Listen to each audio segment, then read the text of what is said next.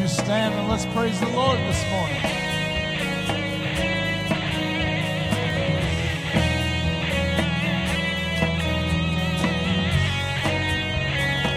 Every praise, every praise to our God. Every word of worship, every word of worship in one accord. Every praise.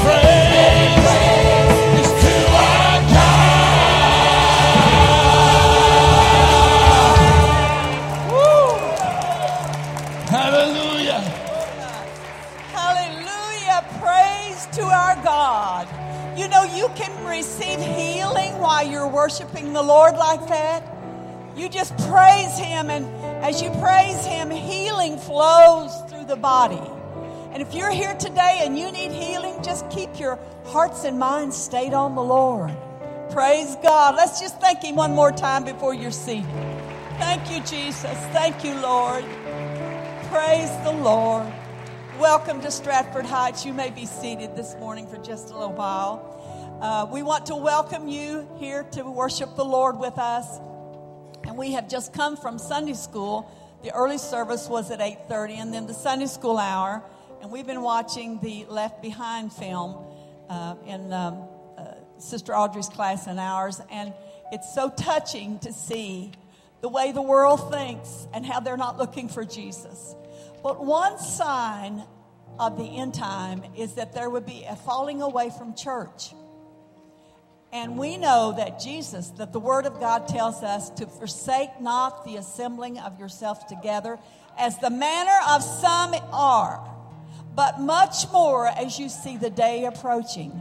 So you are believers that Jesus is coming back because you are here to worship Him today. You haven't given up that faith. Thank God for a place to go and worship Him on Sunday morning. And we have services for the whole family. I love our children's program, our youth program. And did you know we're starting a brand new outreach called The Mix? Oh, it's going to be so wonderful because you know who it's dedicated to and who its purpose is for. It's for all of our children and our grandchildren.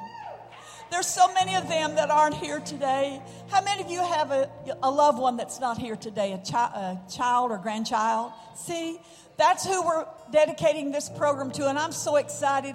And I'm talking to my grandson about him. I want him here because it's going to be especially a time of worship and praise. That doesn't mean we can't come, we'll be here too but they're going to have their own service and it's going to be especially for that age group. And I'm so excited about that because that's the age group that just graduates from high school and college and leave, and sometimes they don't ever come back.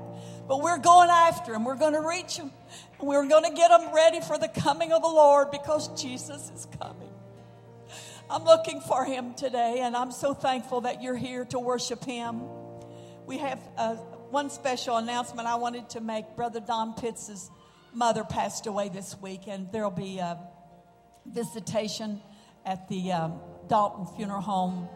Uh, they'll be tomorrow from uh, 11 to 1, and then the funeral will be at 1 o'clock. So please pray for that family. Uh, I know God will touch them. She's been sick for some time and wanted to go home to be with the Lord. So it's an answer to prayer, but you still are lonely for your family. So please remember to pray for them that God will bless their uh, time together. And also, uh, don't forget the Sunshine Circle tomorrow evening. I wanted to make that announcement here at the church for all you ladies. And uh, we want to say a special greeting this morning. I think um, Sandy's here, Sandy Carpenter, and I can't think of her last name. Where's Sandy? She's with Brother Sister Carpenter. There she is. Thank you for coming today. You're here to pay homage and uh, time with your mom and dad, and we know that you are a lo- beloved daughter and if you're here and this is maybe your first time or just you haven't been here much lately, you're especially welcome. And we want you to remain seated. We're going to stand all over the building right now, all of our members and regular attenders, and leave our visitors and guests seated so that you, uh, they can hand you a packet or uh, we can get names and addresses of your visit here. And then that will help us to be able to share more with you. But we've had a good week all week long. There's been a lot going on at our church. And uh, do you sense in your spirit that it's time for Jesus? Amen. Let me ask you that. Oh, I'm glad you do because we do this morning and we're here to worship the Lord. So we want you to get out in the aisles and shake hands and say, Jesus is coming to somebody. Will you do that as you greet one another in our services today? One,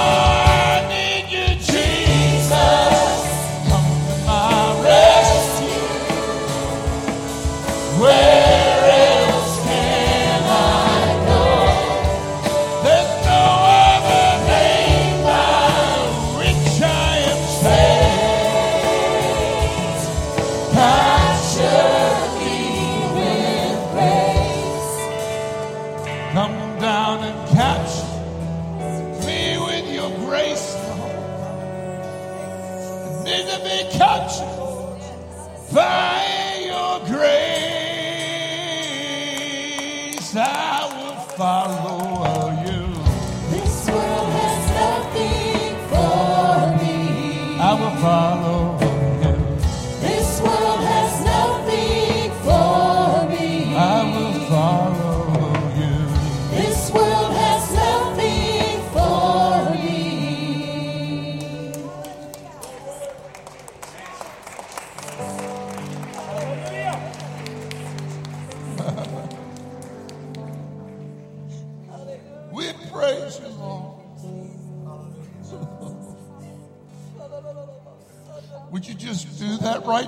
now? It's not about singing, it's not about playing, it's not about any other thing than worshiping you. You have done so much, Lord. I praise you. I praise you.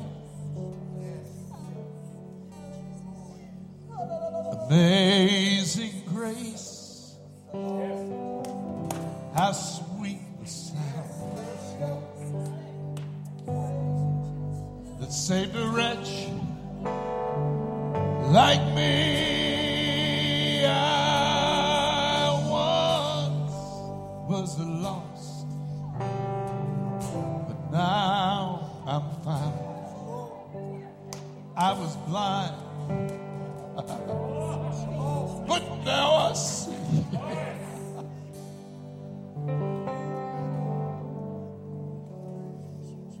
Listen to this. 'Twas grace that taught my heart to fear, and grace my fears relieved. How precious that grace The hour I first. believe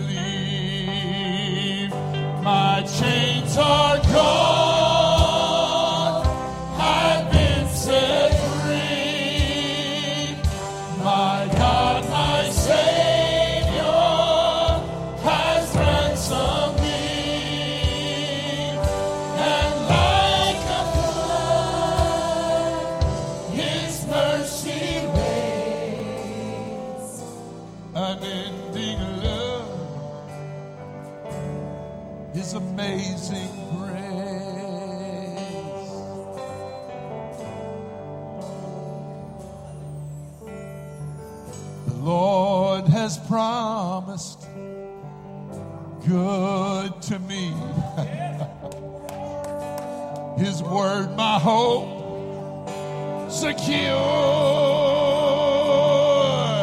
He will my shield and portion be as long as life endures.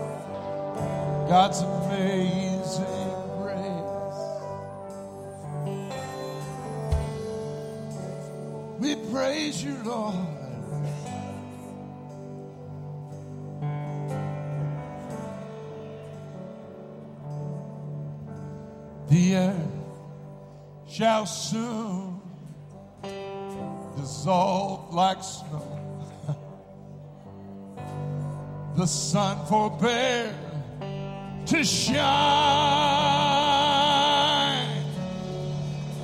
God, who's called may He, the Lord will be forever mine. You'll be forever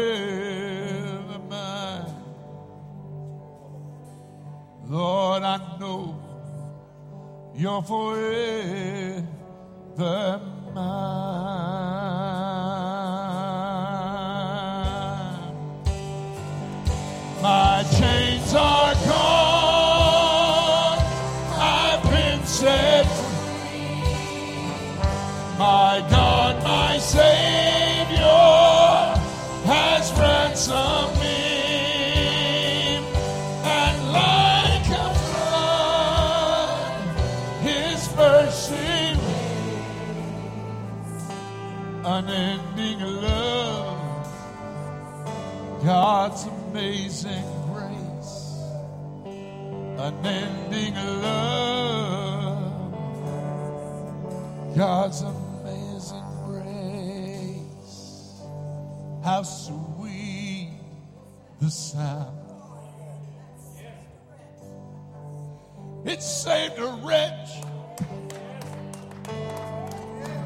Like me. I was so unworthy. but now I'm found. I was blind, but now I see. Oh, it was grace that taught my heart to fear. And grace my fears relieved. How precious, how precious did that grace appear. The hour I first believed. Do you believe this morning? The hour I first believed. My chains, my chains are gone. I've been set free. My God, my Savior has ransomed me. And like a flood, His mercy reigns.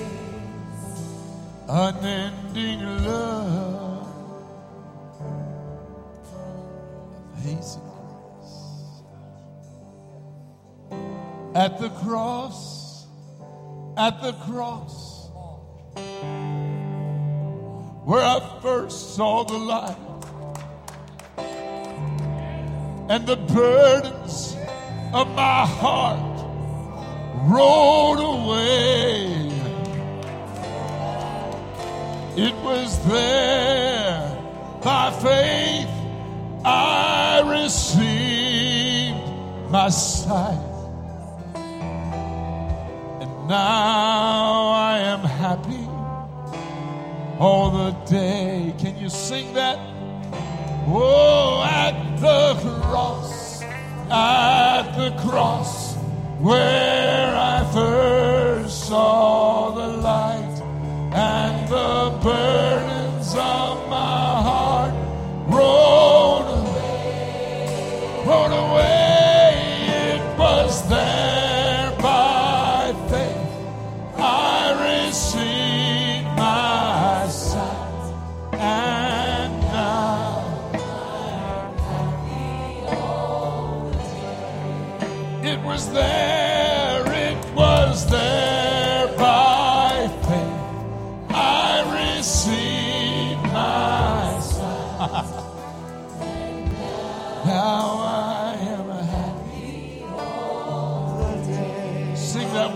time. Oh, it was there by faith I received my sight, and now I am happy all the day. Can you give the Lord praise this morning?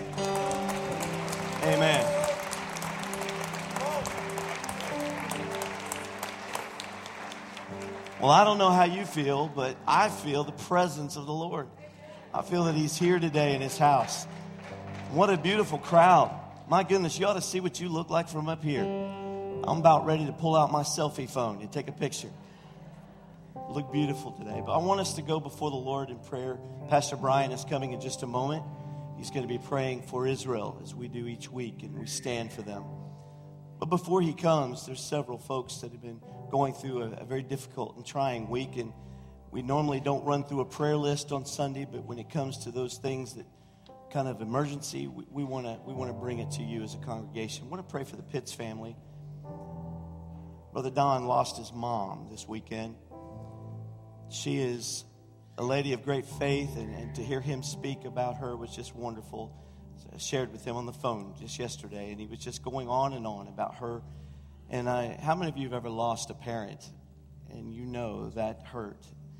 So I want us, especially those who know, I do, for us to pray for, for them, for this family.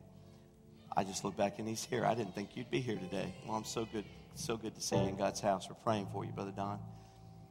But we want to pray for the Pitts family, and we want to pray as well for Brother Dwayne Weaver. Dwayne has been in the hospital this week, and he is just suffering, going through a, a myriad of, of different symptoms and things that the doctors have been trying to figure out, and uh, just had a, a rough, rough time.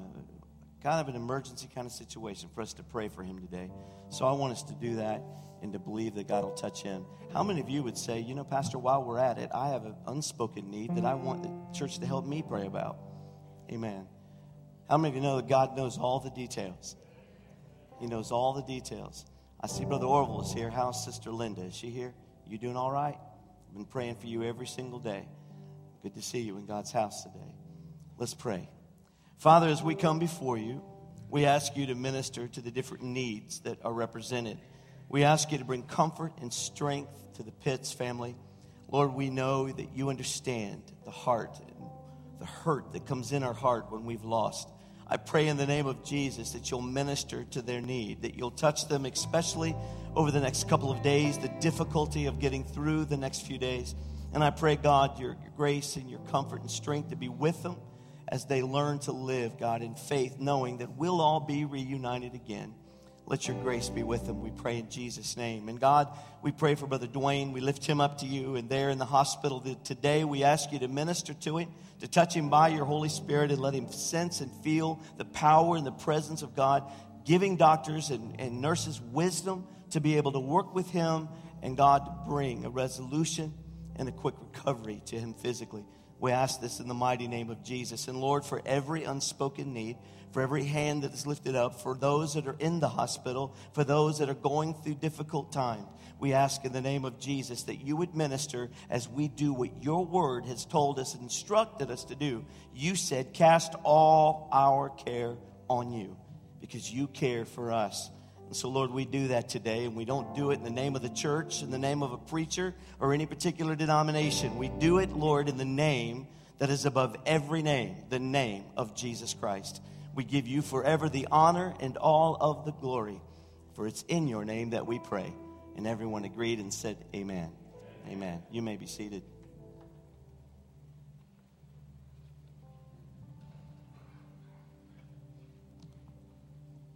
We're going to do something right now that I call powerful. Some may not see it that way, but I believe that there's power in prayer. You know, there was people that were on their knees and prayed that the Lord would send somebody to rescue me when I was lost, and he answered, and he sent someone. There was times in my life that I was facing serious challenges and didn't know where to go, didn't know where to turn to, and I prayed and the Lord showed up and He delivered me. When I needed healing, I prayed and He healed me. There's testimonies after testimonies in this church alone, and probably in your lives, that would support the fact that there's power in prayer. We may not physically be able to be a lot of places as much as we'd like to be. We can't physically be there. But the Bible teaches us that there's a spiritual warfare going on and we can spiritually be there. And let's honor him this morning. Let's honor his presence in his place by spiritually being there this morning for the nation of Israel. Let's pray. Lord, we thank you because we know that there's power in prayer and we know that you listen.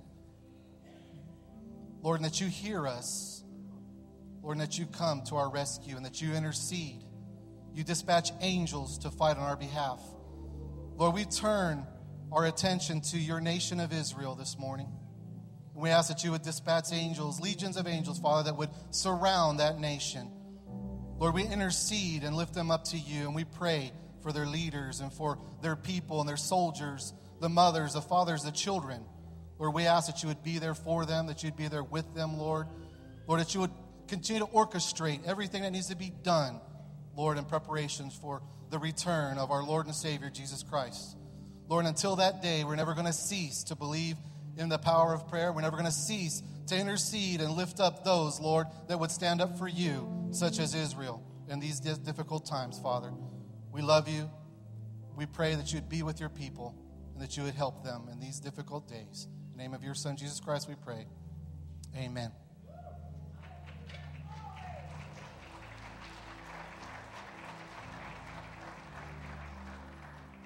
We have a you'll bear with us, we have a special presentation.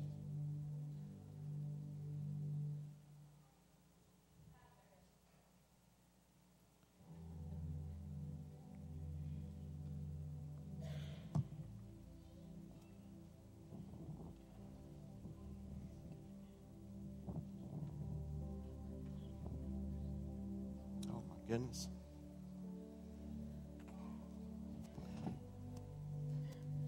You know, this is the favorite part of my job. Ladies and gentlemen, I get the privilege today of introducing my cousin. This is little Ashton Coster, and this is his first Sunday at his church. Would you make him welcome?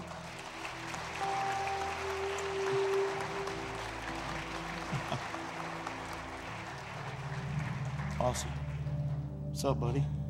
So, notice you're wearing a hoodie. That's cool. Amen. We're going to do something else that is very special. And this morning, Pastor Cameron reassured me about how special it really is. In the early morning service, when we were getting ready to go to the Lord with our, our giving, he came up to lead the prayer. And he opened his heart and he shared about how special this church is and about how this church ministered to his life and how the people in this church and Pastor Ray and the youth group and, and everyone that was part of his life back then poured into him. And he said he was so thankful for that because it's helped shape him into the person that he is today. And he's not talking about title or position. And anyone that knows any pastor on staff here knows that we're not about title and position. It's not about that. It's about doing all we can to stand in the gap and to pull people from death over to life through Jesus Christ.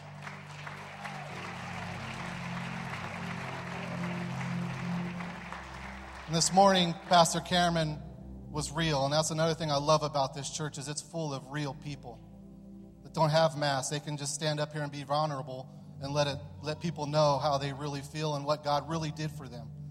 And Pastor Cameron said that, that passion to stand in the gap for other people was transferred to him at a young age. And that's what we need to do. We need to stand in a gap because it's not about being part of some social club or some type of a business or network. This isn't what this is about. We're our body, a vessel that God wants to use in these days to stand in the gap for people that are dying and need to come over to life through Jesus Christ. And Pastor Cameron said that that's something that he feels he wants to invest in. He believes in the work that God is doing here at this church. And I join with him and I testify that I believe in the work that God is doing in this church. And I say in the church because we are a body united together. He uses us all. You may not be able to stand in the front line, but you can invest in the work that God is doing here at this church.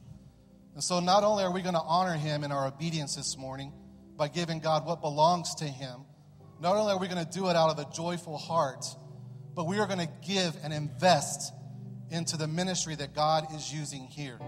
Because there needs to be real people that are willing to be vulnerable, take their masks off, and stand in the gap for those that are dying and pull them over to life through Jesus Christ. Let's pray. Lord, we thank you once again for the opportunity just to be part of this body. Lord, we know that you started the work here years ago and we're encroaching our 100th year anniversary. Lord, it's been prayer and dedication and the effort of the efforts of those that were willing to stand in the gap year after year after year. Lord, we're so thankful that that mantle has been continually passed down. And as Pastor Cameron talked about this morning, it passed to him. It's passed to me. It's passed to several people here, Lord. And we just want to be that church that'll stand in the gap. Lord, we thank you for that. And we invest in this ministry and you and the work that you've called us to do here because we believe in what you've called us to do. Lord, we believe that you want to save the world and we want to be used to do that. In the name of Jesus, we pray. Amen.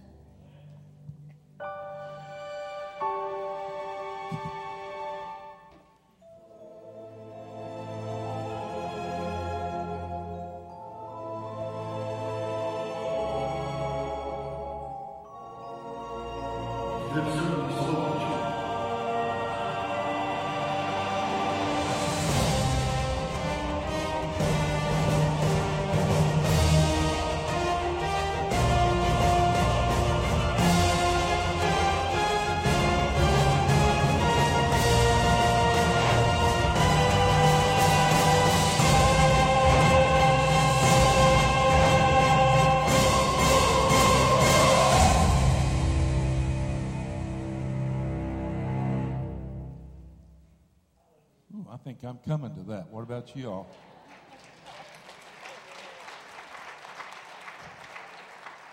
We have been preparing for Easter, and, and Easter really isn't a choir project, it's a church project. We try to get as many cards out and invite as many people. God's been moving. if He don't move, I don't sing. And Wednesday night, isn't that a great looking choir this morning? Look at that. We don't even have enough seats. That's cool. The, we began to rehearse our Easter stuff, and I'm telling you, Pastor, you'd have loved to have been there because the power of God dropped.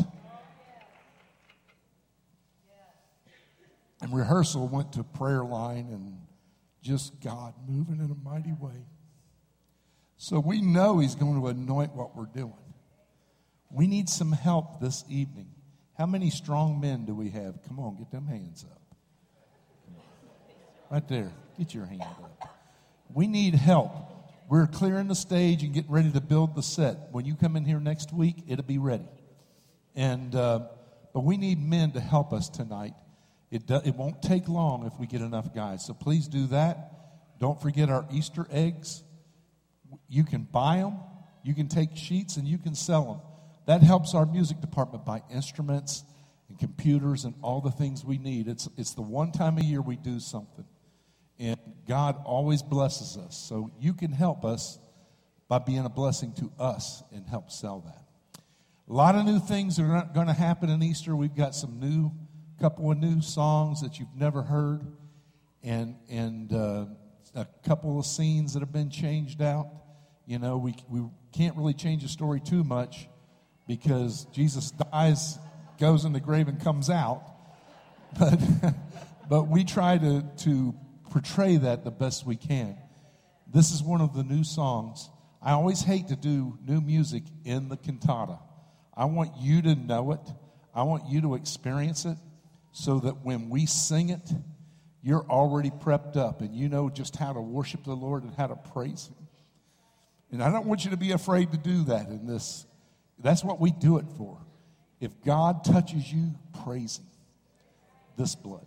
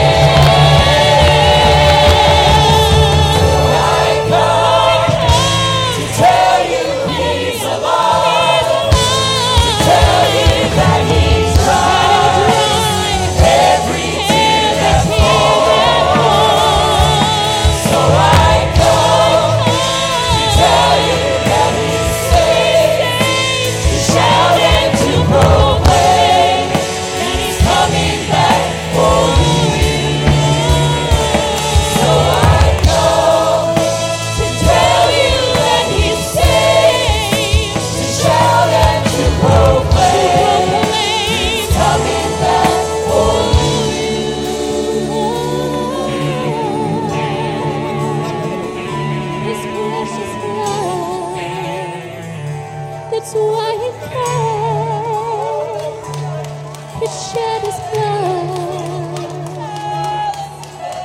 you. Thank you.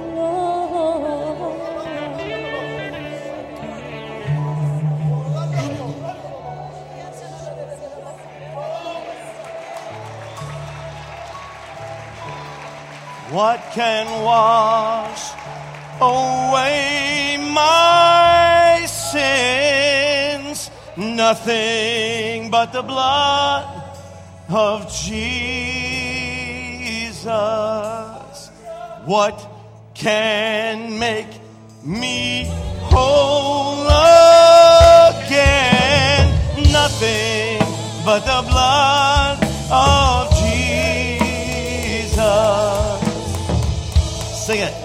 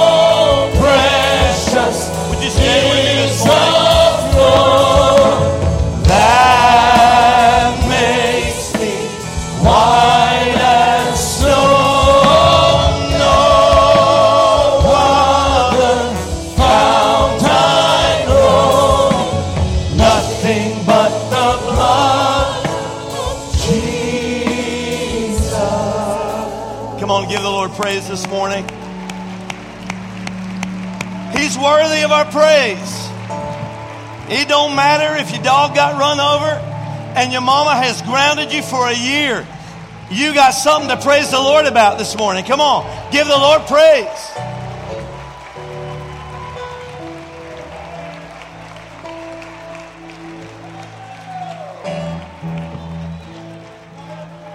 Oh,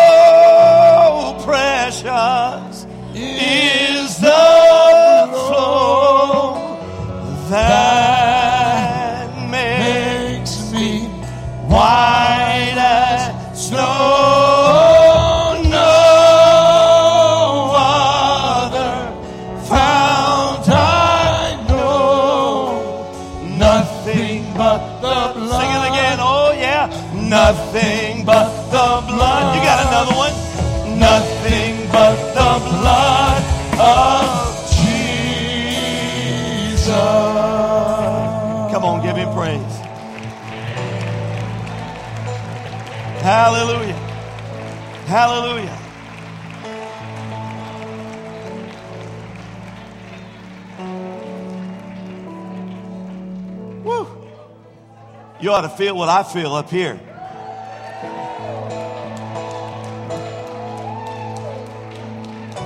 It was the blood of Jesus Christ.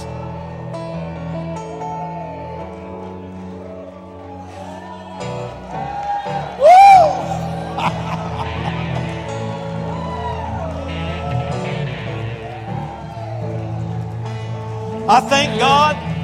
I thank the Lord for the military. Say amen.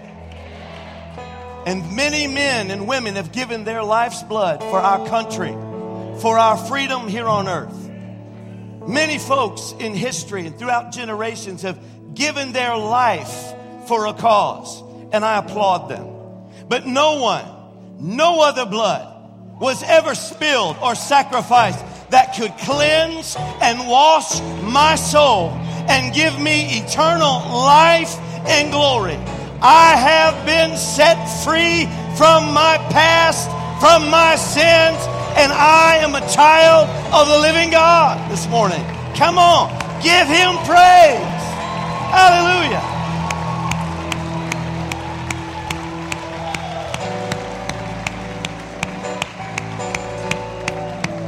Amen. Amen. I came out this morning and my garage door wouldn't open. I couldn't get out that door for nothing. I pushed every button I had. Wouldn't work. I got out the door and got halfway down the street and realized I left my suit coat at the house. I had to turn around. I've had a harder day than you. But I'm telling you, I feel praise in my heart. I feel praise in my heart this morning. I understand what Moses, what he, what he said and what he meant when he looked up to God. God had told him, You are the deliverer. You are going to set God's people free. You're going to be a part of the plan the exodus of God's people out of bondage. But you know what? Moses, who was smart enough to understand this, and a lot of folks today are not smart enough to understand this. Moses looked up to God and he said, I got my purpose. I understand the plan. I heal, I, I feel the program. He said, But Lord, if your presence does not go with me, do not call me up from this place. He knew there is nothing grander and more important in this life than, than you and I having a relationship with the one who gives the plan and us having the presence of the Lord. The presence of the Lord was key. Brother Warren, the presence of the Lord was key in the scripture in leading the children of Israel. They didn't move without the presence.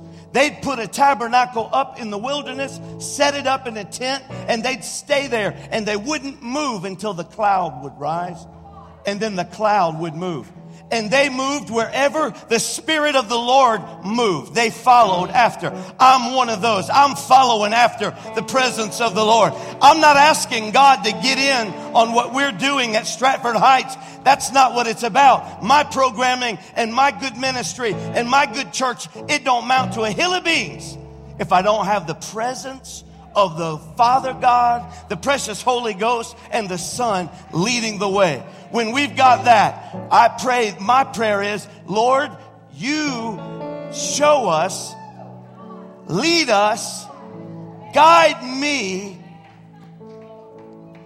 into what you are trying to do. That's where the anointing is. Amen. The presence of the Lord. Don't ever forget that. You can chase after preachers. You can chase after churches. You can, you can chase after ministries.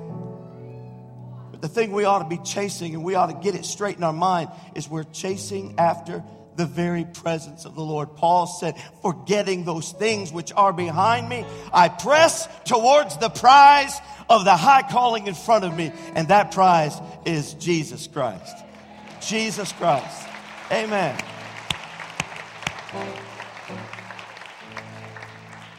Well, most of you are standing. If you're not, would you just join me, please? Colossians chapter 2 and verse 13. I'm going to get right into the Word of God. I am deal. I told some of the staff members this morning I am dealing with a, a, a voice issue, and uh, I sound. I told them today it's going to be R.W. Schambach on steroids. So I'm going to sound like an old time preacher I'm going to sound, and I'm going to take advantage of it too. So every now and again, I'm just going to go, ha! Because you don't get this kind of voice very often. And so when I get it, Jeff, I got to take advantage of that. Ha! I'm just kidding. Oh, Lord, help the preacher. All right. Colossians chapter 2, verse 13. When you were dead in your sins and in the uncircumcision of your sinful nature, God made you alive with Christ. He forgave us all our sins, having canceled the written code with its regulations, the law that was against us, and that stood opposed to us. He took it away, nailing it to the cross. And having disarmed the powers and authorities, say the enemy, he made a public spectacle of them, triumphing over them by the cross. At the cross. At the cross, where I first saw the light, and the burdens of my soul has rolled away. It was there by faith I received my sight. And now I'm happy all the day. Amen? At the cross. At the cross. Not at the church house. Not at the Baptist, Methodist, Church of Christ, or Church of God. At the cross. Father, we ask your blessings to be upon the Word of God today. Pray that you challenge us and speak to us by your Spirit. May we leave this house saying the Word has transformed us. In Jesus' name we pray. Amen. You may be seated.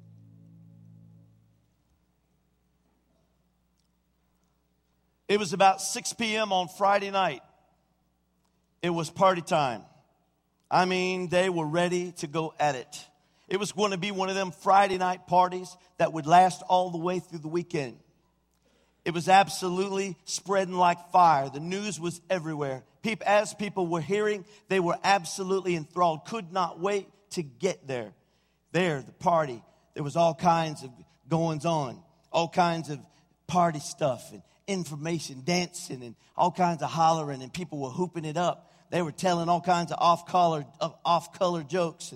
It was just Friday night madness. And it just seemed like the more word that spread, the more people was just showing up. They first started coming in groups of five to 10. And the next thing you know, there were so many of them, they couldn't even count them. The host of the party kind of found a spot in there because see, they were celebrating. They were on fire and they were absolutely ready to party. And they got up there, and the host got up and just wanted to tell he was celebrating about an awesome victory he had accomplished, the, the most important victory he'd ever had in his life. He was confident, he was arrogant, conceited, and he wanted to retell the story just every hour or so. Just telling folks how he had won in the battle that he was in, in the fight that he had been in.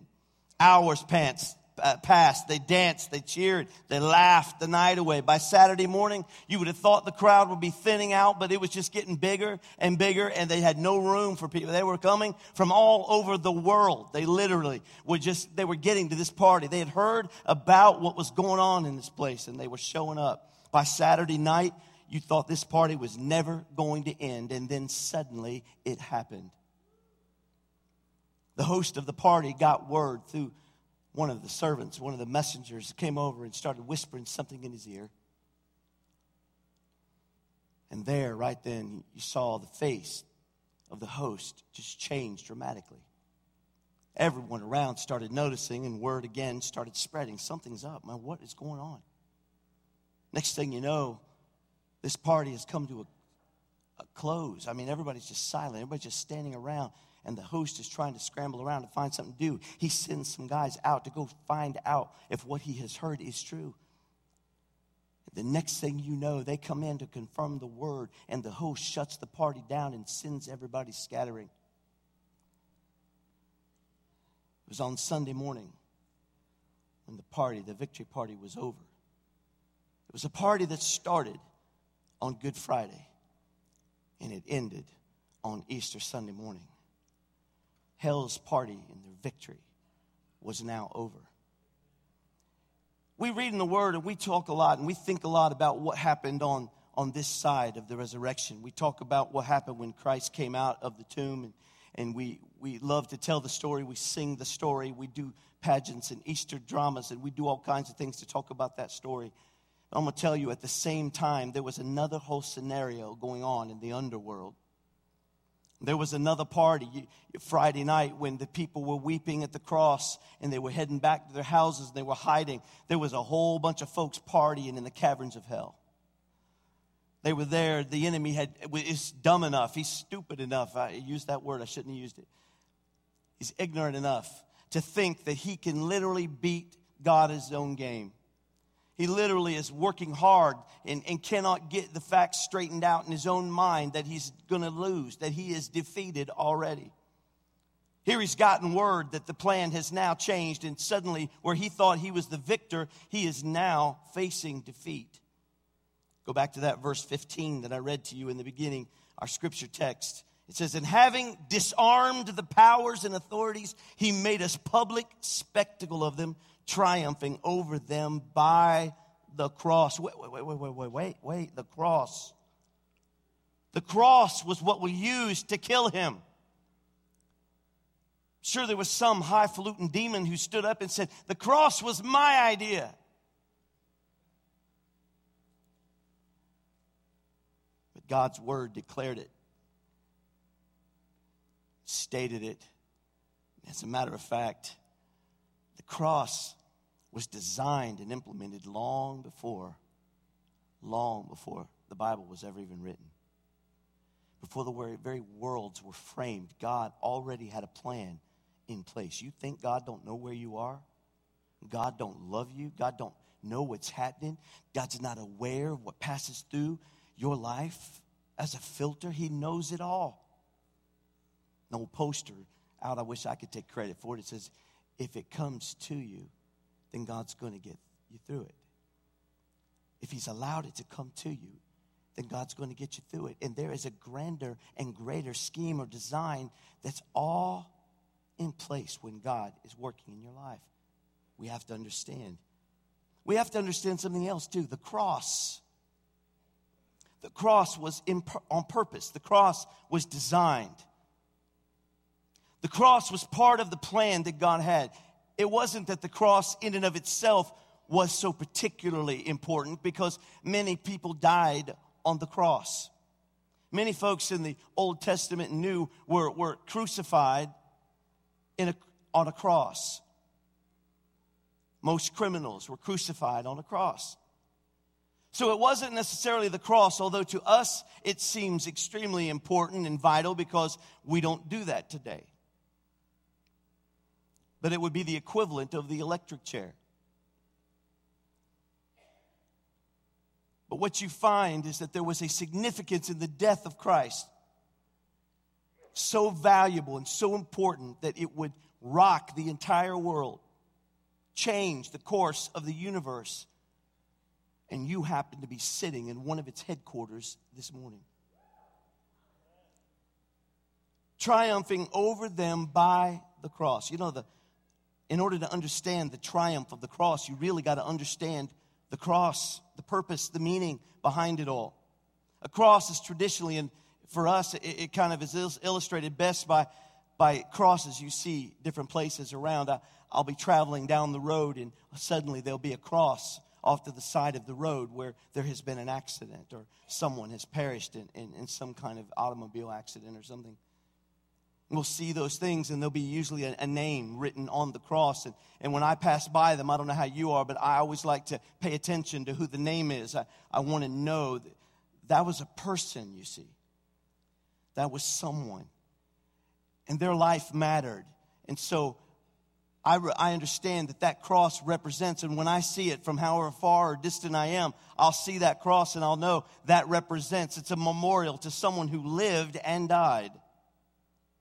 So amazing that the cross itself, all down through generations, has continued to be that same symbol.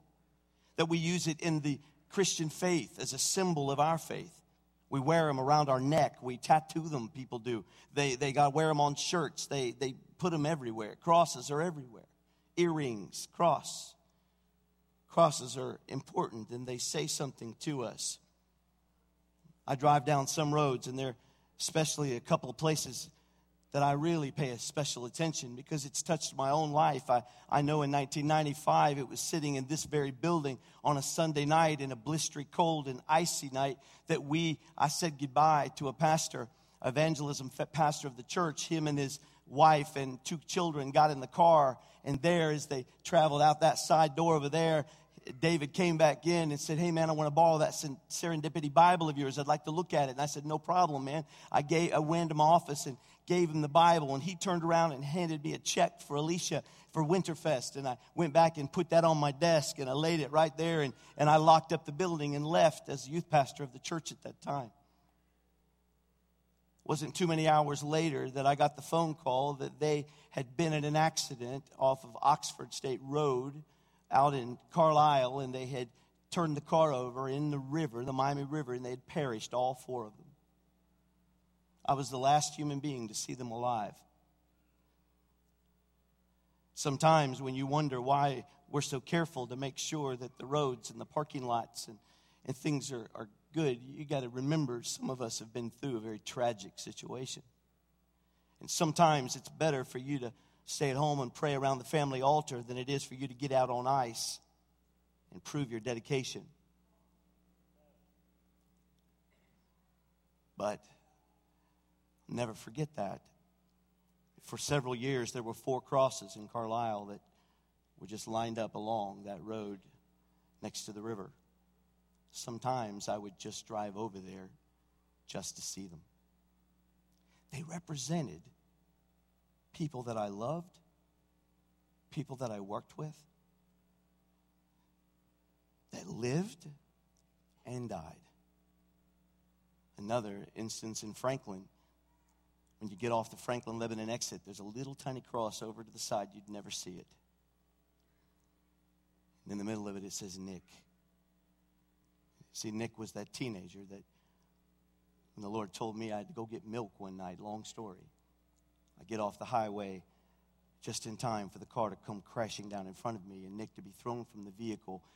And I jump out of my car, I run over to this young man, I get down beside him, and I'll never forget that night ever in my life. As he was then care flighted away, but I got to speak to him, and I said, Nick, and he was trying to talk to me. And in that moment, I said, I'm a youth pastor, and I'm going to pray with you. I said, You're hurt really bad, and you need to pray with me. And I felt the Lord speak to me that this was his last opportunity. And I want you to know that boy struggled, but he tried his best to pray with me, a prayer he was aware. And it wasn't very long after he was care flighted to Miami Valley that he passed away. It was his mother that called me from the cemetery a couple of days later who said, Are you Ray Phillips? I said, Yes. She said, You prayed with my son Nick. And I was like, Yes, ma'am. She said, I'm leaving the cemetery right now, and I want you to know that I moved away from Middletown six months ago, and was setting up a new home for me and my son, and he was finishing out his school year, and he was going to come to be with me. And she said, I raised him in church. He was always in church, but these last couple of months, he's not been going. She goes, But I've prayed every day that if he ever gets himself in trouble, that God will send somebody to him. She said, You're the answer to my prayer. I just want to thank you. Boy, I never looked at my life the same again. That cross represents a life that lived and is now dead. There's a purpose and a meaning behind each one of those incidences. God has got everything in the palm of his hand. And he has had your salvation, your experience, your everyday living, your life right here, right now, at this time in your life. It is ordered. God has it. He doesn't cheat you. I, I told someone yesterday, God doesn't play tricks. Aren't you glad this morning? He's on the up and up. God don't play tricks on you. God's for real. God's got a plan. He's working it out in your life. So if it comes to you, man, then God's called it to be. He's going to use it for His glory and your good. God always knows what to do. He knew all the way back, but God planted His own cross. When Jesus died and He looked up to heaven and He said, It is finished. I believe in that moment, God could not wait to get him across and go plant it right in his words.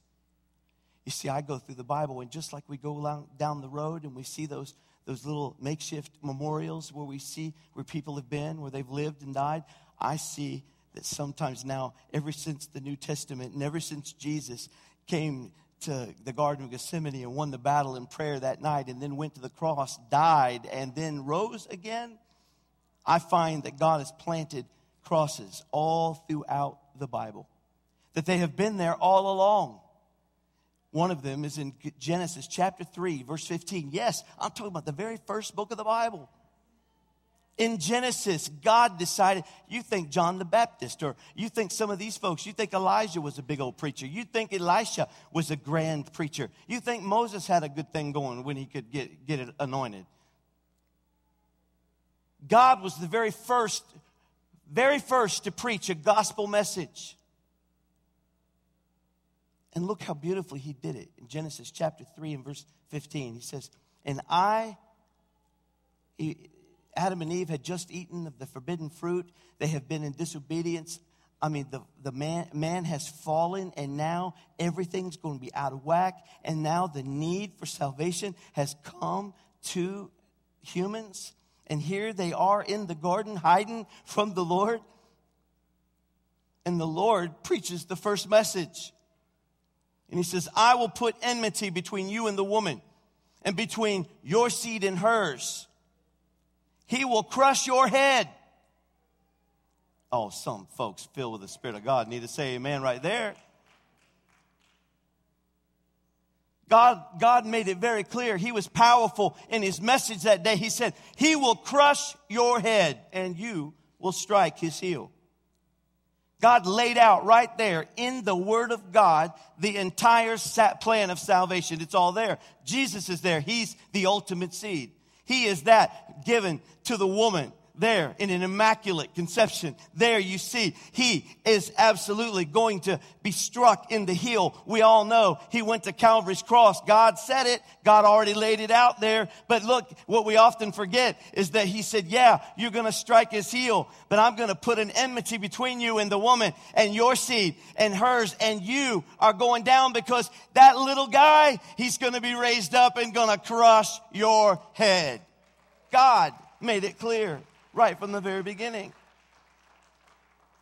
Just as a small seed carried by the wind contains inside of it a massive, mighty oak tree, so did those words tucked away in the Old Testament give us an idea that we need to be okay with whatever's happening in our lives, whatever we're facing, whatever trials and troubles and temptations we face, God has already provided and made a way for us to get through it all right, unscathed. We're going to make it through to the other side because victory is not coming. We're walking in it right now.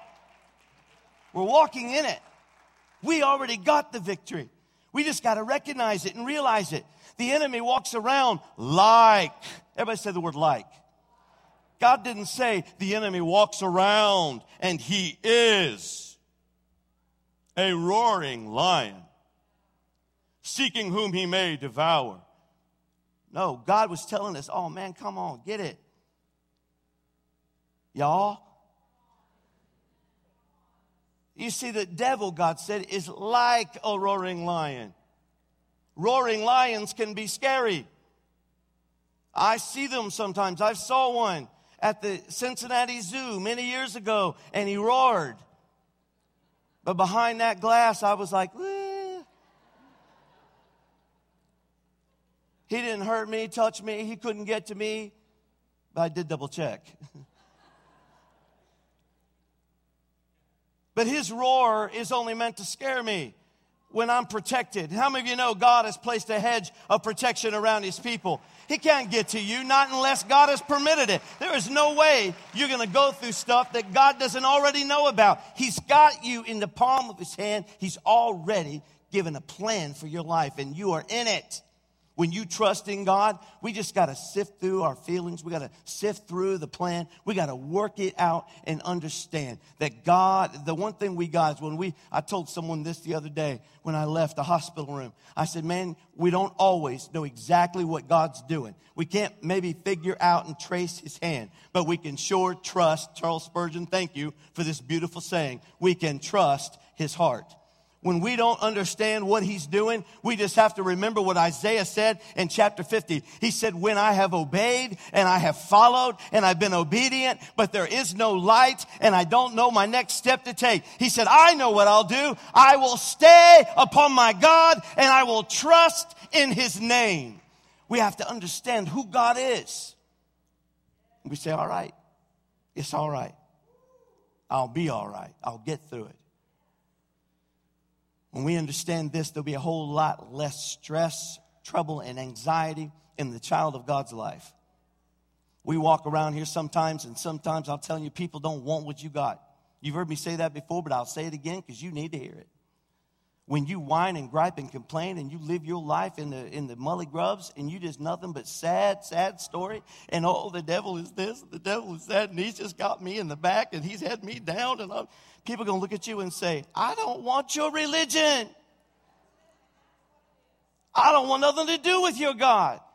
You come up on somebody at Walmart and they're standing there next to, oh, hi. It's Sister so and so and Sister Sue and Sue. And they're all standing there. Did you hear about Mike Hay? Did you hear what happened to him? Oh, Lord, it's terrible. But you need to pray about it. I'm only telling you so you'll pray. Well, tell me all, girl. I want to pray in the Holy Ghost. What is it? Dear Lord, somebody walking up on you and listening to that. I walked up on somebody one time. I was standing right behind them, and they didn't know. I was standing there, and they was just going to town on me.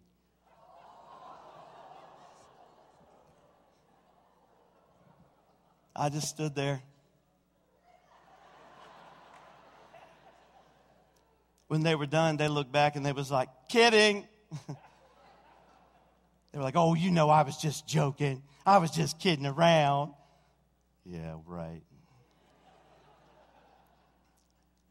Some people look at our religion and they don't want it.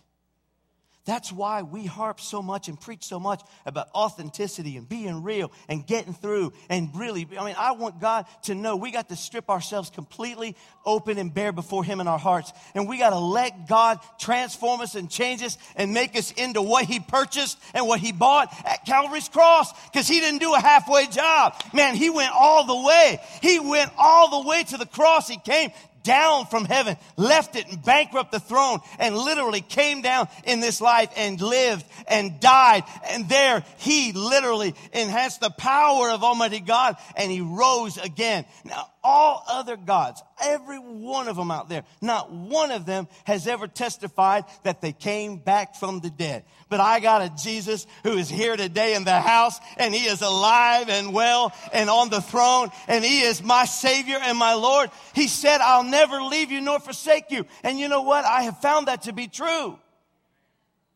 And my challenge to you is to get past the programs, get past all the pretty stuff, get past all of the churchy stuff, and get down there where you can know that He is God and He created you and gave you the breath in your body and you can trust in Him. And you will be like Paul who said, For I am not ashamed of the gospel of Jesus Christ, for it is the power of God unto salvation. I, am amazed at the people who live their life in this shame. You go to a restaurant, they're like, what, what, what, guys, let's pray over our food, okay?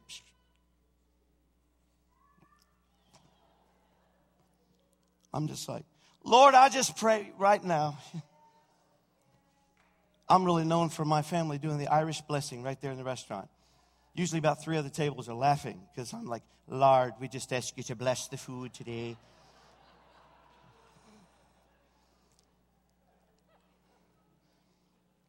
By the time I'm done, I'm blessing the pots of gold at the end of the rainbow. it's awesome. I'm not ashamed. I love him, man. He, he put the stars out there for me to look at. He painted me a brand new sky this morning. The canvas was beautiful. And I never have seen the same canvas twice. I'm amazed at the masterpiece of God. And I also am so thrilled to see how he puts it all together in his word. I can literally go sneaking back into the Old Testament and I can look at chapter three in the Bible and I can see where God was giving me a hint.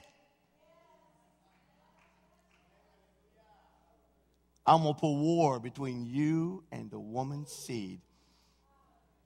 And he going to crush your head. You see that kind of thing and you're like, God is cool. God is cool. But the enemy wants to, no, no, no, no, no, no. Shame, shame. Stay quiet. Don't talk about all that. Don't talk about that resurrection stuff. Don't talk about the blood. Don't sing a song about the blood. That's, that's gory. They're sending me notes all the time. I'm getting all these pastor resources, and they're like, you know, take out those songs that make people think of murder that make people think of blood, make people think of violence. Come on, church should be cool. It should be fun. It should be all warm and fuzzy. Everybody should just feel good when they come in and when they go out. Why don't you talk about my taxes this Sunday? That would be great. Help me just feel better about my life. And while there is there's great wonderful resource for how we live our life which I believe in, still want to remember the meaning and the purpose and the design behind the cross. The cross.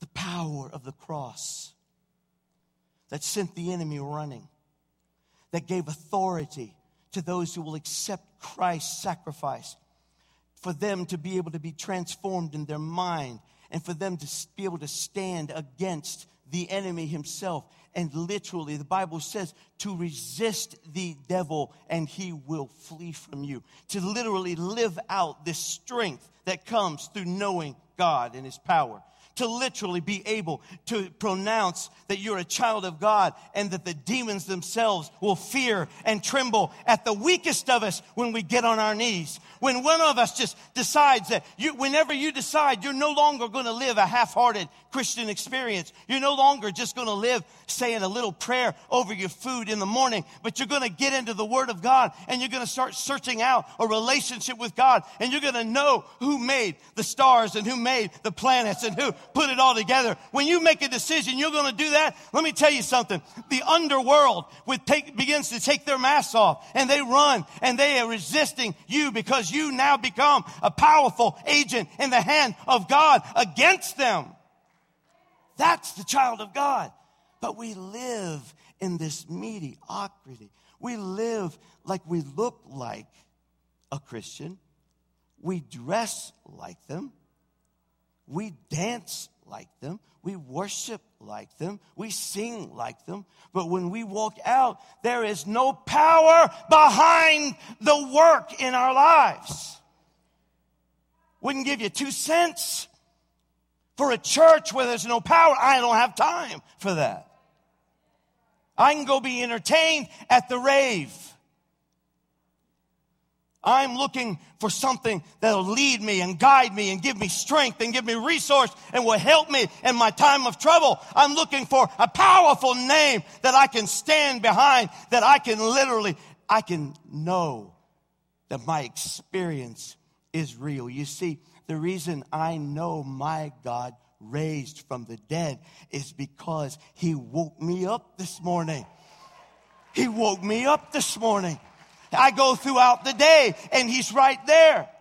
I'm, I love the way he leads me and guides me and speaks into my heart and I sense and feel his leading and his presence. Oh, you've got to go deeper and deeper than you've ever been. You've got to start getting hungry and thirsty for the reality of God's presence because he is not like Bette Midler says, and I've used this for years, but he's not distant and far away, sitting on a throne somewhere in a, in a castle waiting for you to die. God is very present in this hour. He wants you to know he's a God of yesterday, today, and forevermore. He's got you in the palm of his hand and he wants to lead your life.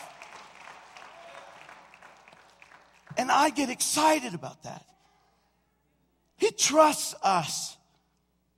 We are a world headquarters for God. So, and so are many others. Churches. I'm not just calling us the one and only. But I'm telling you, we're one of them. And when we pray, we see things happen. The power of God moves here. And I do love my church. I love my church. I came into this church as a teenager. When I walked in the back door at the old Harlem Park building, I was desperate.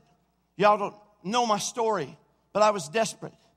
I needed something. I found a church. I, I, I, didn't know who you were. I didn't know what you believe. I knew you were Church of God, but I, I didn't know who you were or whether I'd fit in. All I know is that I got directions on how to get to the church and I got down there and I walked in the back door and I sat there and I felt the presence of God. It overwhelmed me. It was like ocean waves that was coming over my spirit. And for the first time in six months, I had felt peace and I felt like rest. I felt like I was going to be able to sleep that night. And my life turned around. I found myself kneeling in the, in the pew in my seat all the way at the back of the building. And from that moment forward, I was a transformed and changed individual. God turned me upside down. This church fed me, led me, taught me how to pray, taught me how to preach, taught me how to teach. It gave me friends and fellowship. And it gave me the plan that God had over my life. And I am so thrilled that 33 years later, I'm standing behind the very desk that I was looking at as an 18 year old.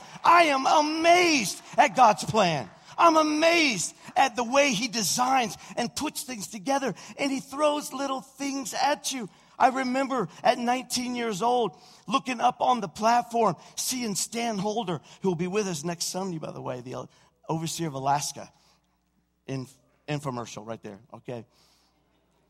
I looked up at Stan. I looked at Ron Medley, the associate, sitting there in the middle chair. And I looked at Lane Sargent as he was preaching. And I said, as 19 year old, my goodness, they have the most perfect job in the whole world.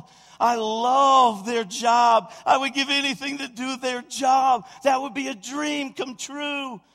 It wasn't until about 18 years later when I was sitting in a meeting one time and I was sitting there all out of nowhere just thanking God and thinking back over my life when the Lord spoke to me and said, You remember when you were a teenager? Remember when I showed you, when, when you said what you said about them on the stage? I said, Yeah, that, he said, that was me. I was dropping that down in your heart as a 19 year old. You were going to have the youth pastor's job, the associate's job, and the pastor's job. I literally gave you a hint all them years later. God is so involved in your life. Mm. Oh, I, I want that to sink in. So involved in your life. Sometimes we fear the reaper. We doubt because of the discourager. We live this half hearted existence, never really knowing whether God is real or not. But God is awesome. He's so real. I want to sing that old song. I wouldn't take nothing for my journey now. Got to get to heaven somehow. God knows where you are, He knows what's happening in your life. He showed me something so beautiful. I'm going to close on this if you'll help me. Many of you have been praying with my family about my sister Carolyn. Her and Rick pastor a church locally here. I love my little sister, all of them, five of them. But I do, I love them. Angie, I love you. Missy, I love you. Melissa, I love you. We're all very close. I mean, we're so close, it ain't even funny. I mean, we just, we're close. I talk to them every day. They send me pictures every day. They check on me. When I'm sick, I don't have one wife, I have five. I'm like Abraham. I'm just kidding.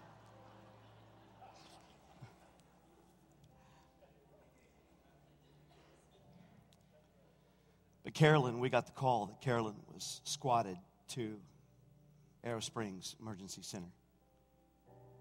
We all freaked out, and all of us, in our usual fashion, no matter what we were doing, we're in the car on the way there. And I get there and go in, and we're in this room, this one room that has one curtain down the middle.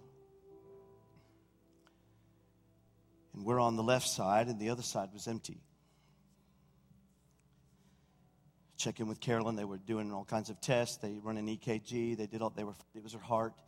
Turned out that she was having some kind of an esophageal spasm or seizure, and it mimicked what you would consider a heart attack. So once they got through all the testing, they realized she had a viral infection, and now she's just recovering from that and doing well. Amen. But she, Amen. Thank you for praying.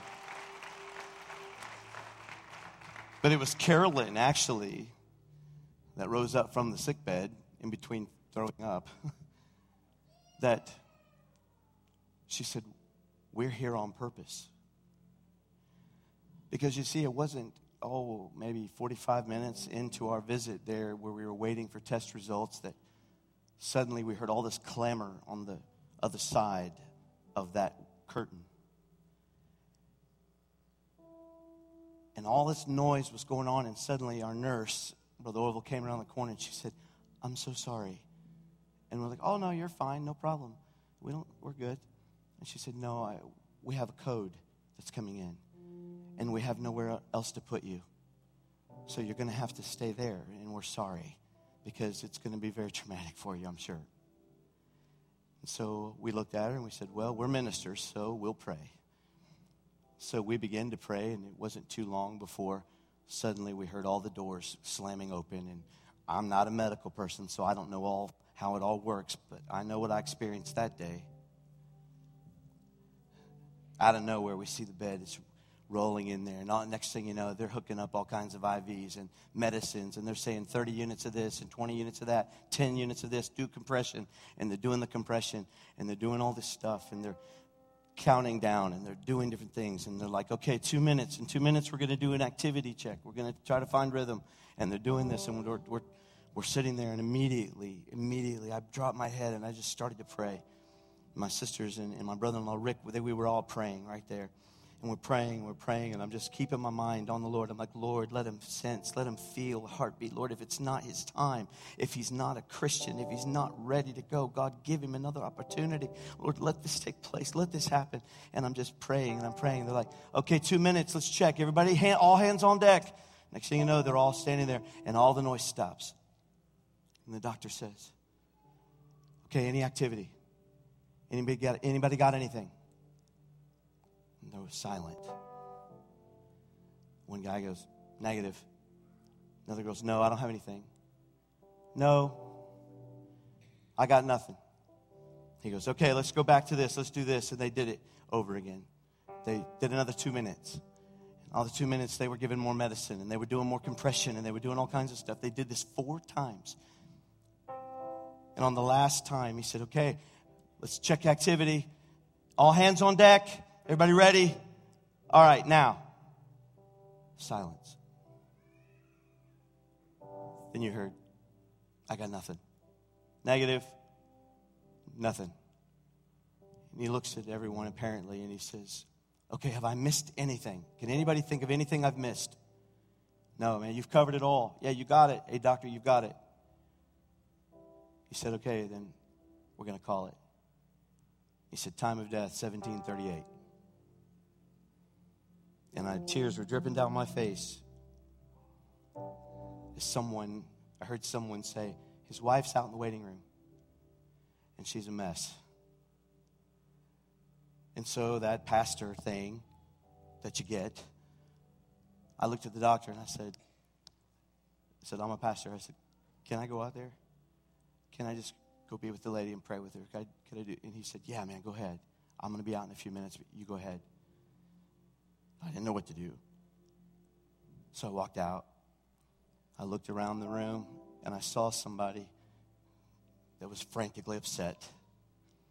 And I walked over to her and I said, Excuse me. I said, Are, are you the family with the emergency back here right now? Yes, yes, that's me. I said, Well, I'm a pastor. And I said, I'm here with my family.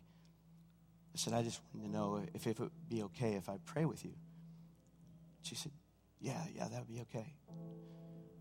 And her friend said, Please, yes, pray. And I said, Okay. I got down on my knee and I, I prayed with him right there in the waiting room. And I already knew what I knew. But I prayed a different kind of prayer. I said, God, I said, let them know your comfort, your strength. Be with them, be real to them right now. Touch them, God, by your Holy Spirit, and let them sense and feel and know that you are here. Lord, you have all of this in the palm of your hand. I prayed it in Jesus' name. And I waited and I walked around with my family. And next thing I know, the doctor calls me into the room. And then I heard the most inconsolable screaming.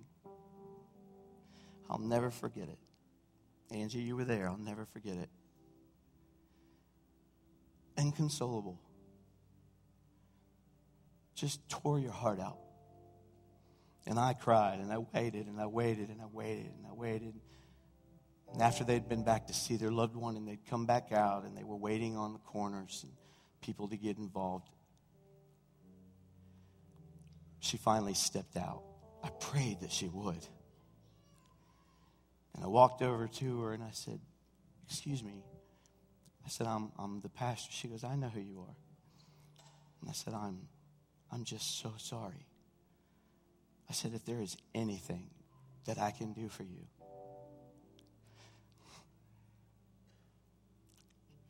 she said, I could sure use a hug. So I just, and I hugged her as tight as I could.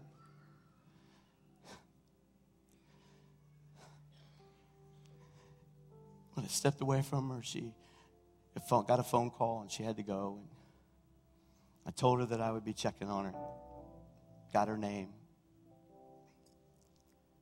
I got away from that and I said, Lord, why? Why? Why was I there? Why were we there? What was that all about? You know, at first I thought all kinds of things. You know, well, was it receptive? Was she receptive? Should I have prayed the sinner's prayer? I mean, what should I have done? You know, you always question yourself about everything. The Lord spoke to me. He said, Did you notice how they cared? How they had that whole plan and procedure around saving that man's life? And I was like, Yeah. Marty, the Lord spoke to my heart and He said, I don't have nothing on me. He said, If you only knew how much I care. He said, I want you to make sure people know that I'm always looking for activity. I'm always looking for a pulse. I'm always looking for something. I love them with my life.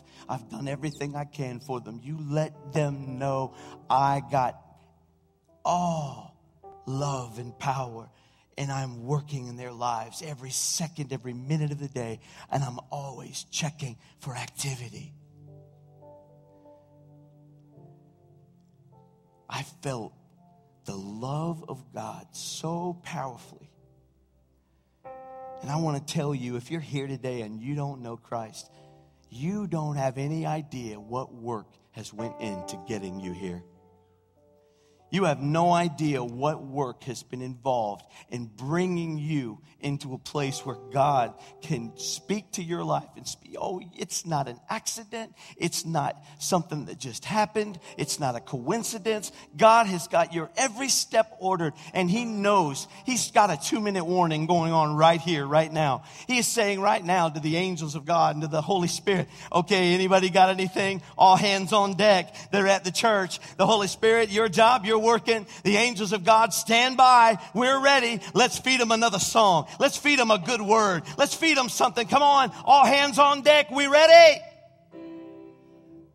Is there any activity? And the preacher gets you to this point where he says, Please stand. If you would, please stand. With every head bowed and every eye closed. Power of God. The power of God who loves you. He doesn't want to do life without you. He doesn't want you to do it without Him. He wants you to have the plan that He has for your life. He wants it. He wants it to play out in your life in a beautiful and wonderful way. And He has ordered your steps to this very second to this very hour, and the angels of God are at work. The Holy Spirit is at work. I don't have to beg you, I don't have to work on you. All I got to do is trust the work that's already been done. We're going to pray a prayer in just a few moments, but I would remind you a prayer in and of itself, it, it, that's not salvation. It's just words if it doesn't come from your heart the Bible is so clear to point out, man, you've got to confess that Jesus Christ, He died on the cross. He rose from the dead and He is your Savior, the Son of the living God, and He has purchased your salvation. If you're clear and you're saying, I die to myself, I give my life, Lord, to you, I choose to follow you. He said, if any man will come after me, let him deny himself, take up his cross and follow me. There's a cross to be planted in your life. There's a cross that's going to represent the work of God in your life. Someone who lived and has died, but has been risen again because Christ has come into your heart, transformed, renewed, living an eternal life. There's a difference. You have to know it for yourself. So, with every head bowed and every eye closed, I would ask this question this morning Are you here and you need to get right with God? You need things squared away with God. People are bowing their heads. It's not, it's not a public confession. I, am not, you know, some people make it that you have to do all this stuff, but I'm telling you, you can get saved at the grocery store, you can get saved at the, at the mall, you can get saved in your house, you can get saved anywhere where the Holy Spirit is working on you and knocking on your heart's door. And He's doing that right now. Activity check rhythm check. All hands on deck. If you're here today and you need Christ, you need things squared away, it's between you and Jesus. I want you to just slip up your hand right where you are and then right back down. God bless you. God bless you, ma'am. Anyone else? Anyone else? At the cross, at the cross. Anyone else? I need things right with Jesus this morning. I don't want to leave here without that relationship. I can do all kinds of things. God bless you, ma'am. I can do all kinds of things in my life. I can accomplish much. But if I have not made the decision for Christ, it is all vanity. It's vain. It's worthless. I need Jesus this morning. God bless you. Anyone else? Gonna pray. Gonna pray in just a moment. Several hands have went up. People are going to make a decision for Jesus. God bless you. God bless you. I see you. Amen. Amen. A few seconds. I'm going to wait just a few more seconds. Preacher, include me in that prayer. I want to be in it. I know it's not the prayer that'll save me, but it is my heart aligned with the confession. Are you here? One more. All right. But right here, right now, we're going to make an altar at your seat, right where you're standing. I want you to look up at me. This is the most important decision you'll ever make in your whole life. More important than where in the world you, you live, where you work, where you go to school, who you marry. Most important decision you'll ever have made in your life is this one right here. What do you do with the Son of God? What do you do with Jesus? Who wants to be your Lord and your Savior? And I'm telling you, I've made that decision. How many have already made that decision in here today? The greatest decision I ever made. I'm a happy man. It's fixing to be your grandest and happiest day. But you pray it with me out loud all over this building. Let's play. Lord Jesus, come into my heart. Forgive me. I give you all my sins, all my failures. I can't save myself. I need you. I believe you're the Son of God, that you died on the cross for me, and that you rose again You purchased my salvation. Be the Lord of my life. Guide my steps. Show me your plan. Help me to live every day in your strength. In Jesus' name, amen. Amen. Praise God. Praise God.